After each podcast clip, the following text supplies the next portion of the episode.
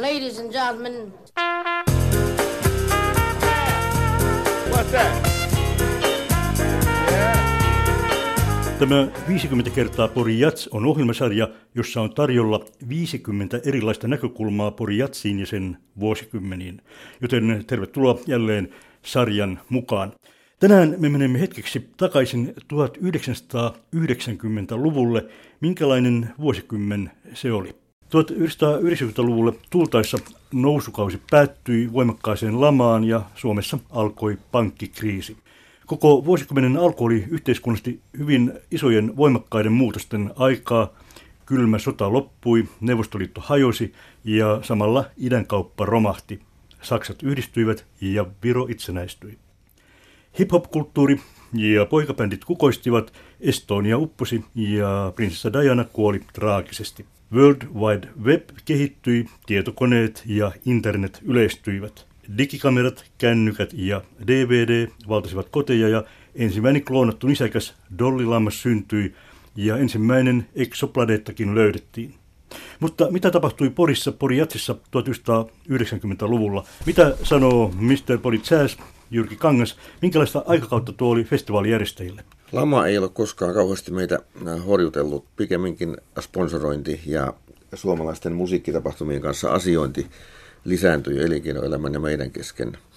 Ja me voimme 90-luvun suht koht hyvin. Se oli oma aikakautensa, joka alkoi tosiaan tämmöisissä maailman suurissa muutoksissa. Sanoit, että tuo vuosikymmenen alku, eli 1990, oli sellainen välivuosi, vaikka kuitenkin silloinkin esiintyi täällä muun muassa Dr. Johnia ja Jeff Healyä, Nat Adderleytä. Urban Sachs oli jälleen toistamisen McCoy Taineria, tällaisia nimiä muun muassa. Tässä tapauksessa muistan niitä ennakkotunnelmia, kun ei ollut oikein mitään särmää. Ei ollut vielä kasvettu tämmöiseksi supertähtiostajaksi ja Jatsin sisällä ja muussa siihen liittyvässä musiikissa ei ollut oikein mitään, niin sitten otettiin taas kerran avuksi Urban Sax, koska se oli tuonut aikanaan meille 84 vuonna tämmöisen ihan oman lisänsä ja mediahaippauksen ja uuden elämyskulttuurin piirteen. Tosin vuonna 1990 Urban Sachs ei sitten enää tehnyt sellaista vaikutusta kuin se teki silloin ensimmäisellä käynnillään.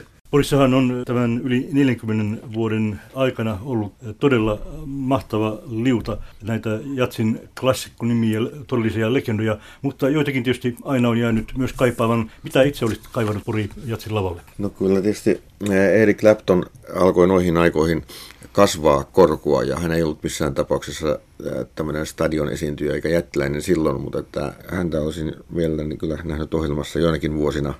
Sitä samaa sukupolvea tällaista on käynyt Phil Collinsia ja, ja muuta tämmöistä, mutta että ehkä tämmöinen ikuinen toivellista on jäänyt toteutumatta, missä on aina Tom Waits ja Eric Clapton ja, ja muita tämmöisiä. Nämä yhtiöt ovat joskus vaan mahdottomia, siis hinta tai vaatimukset tai ajankohta eivät, eivät vaan sitten sovi kaikki yhteen. Mutta ei sitä koskaan tiedä, vaikka tulevaisuudessa joku näistä meille onnistuttaisiin saamaankin. Onko koskaan pyritty saamaan muun muassa esimerkiksi Aretha Franklinia tänne?